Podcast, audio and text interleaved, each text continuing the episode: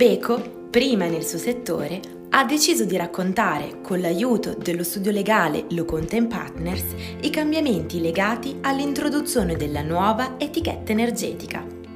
Seguiteci in questi undici episodi nei quali vi accompagneremo alla scoperta di tutte le novità che dovete conoscere prima di acquistare il vostro nuovo elettrodomestico. Perché gli elettrodomestici, che secondo la previgente classificazione erano indicati come prodotti ad alta efficienza energetica, si trovano ora nelle classi più basse della nuova etichetta energetica?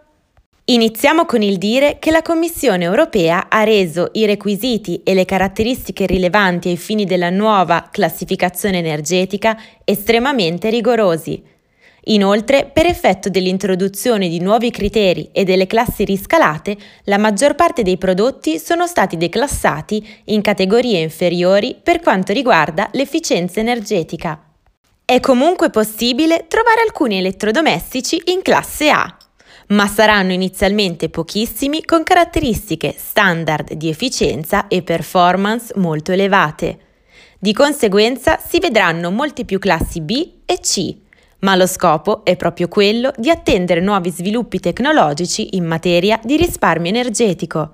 Pertanto, gli elettrodomestici interessati saranno convalidati in base ai nuovi criteri europei, attraverso sistemi più dettagliati per il rilevamento dei consumi e dell'efficienza.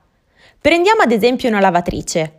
Le differenze rispetto alla vecchia etichetta, oltre la scala di efficienza energetica e l'introduzione del codice Q R, sono l'indicazione del consumo energetico specificato come consumo ponderato per cento cicli, la capacità nominale per il programma Eco quaranta sessanta, il consumo di acqua ponderato per ciclo, le emissioni di rumore solo per la centrifuga e non per il lavaggio sulla classe di emissione del rumore, l'aggiunta dell'indicazione della durata del programma Eco quaranta sessanta. Le informazioni fornite sono il frutto di numerose prove standard, previste dalla legislazione europea e realizzate in condizioni di laboratorio. È evidente che la possibilità di confrontare parametri diversi rispetto al solo consumo di energia porterà ad una più chiara differenziazione tra i prodotti e una maggiore consapevolezza delle scelte ecosostenibili. Allo stesso tempo, i produttori sono spinti a migliorare costantemente i prodotti per rientrare nelle classi migliori e avere maggiore appeal sul consumatore. Proviamo ora a fare una comparazione tra prodotti classificati diversamente. Consuma di più un frigorifero messo in commercio fino al ventotto febbraio duemilaventuno, che ricadeva nella vecchia classe energetica A++, oppure un frigorifero messo in commercio a partire dal primo marzo duemilaventuno e che rientrerà nella nuova classe A? Risposta A. Frigorifero nella vecchia classe A++.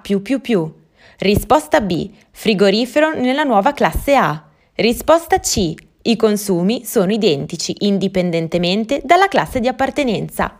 La risposta corretta è la A. Ebbene sì, consuma maggiormente un frigorifero che rientrava nella vecchia classe energetica A++ rispetto a quello che ricade nella nuova classe A.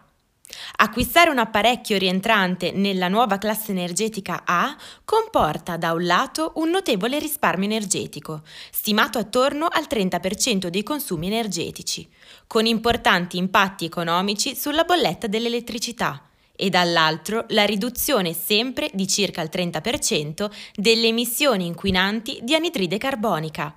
Ben si comprende che i nuovi rigidi parametri dell'etichetta energetica non contribuiscono solo al risparmio di energia e denaro, ma stabiliscono l'impatto ambientale dei prodotti, facendo sì che il consumatore operi una scelta più informata, diventando la vera bandiera di una vera rivoluzione energetica green.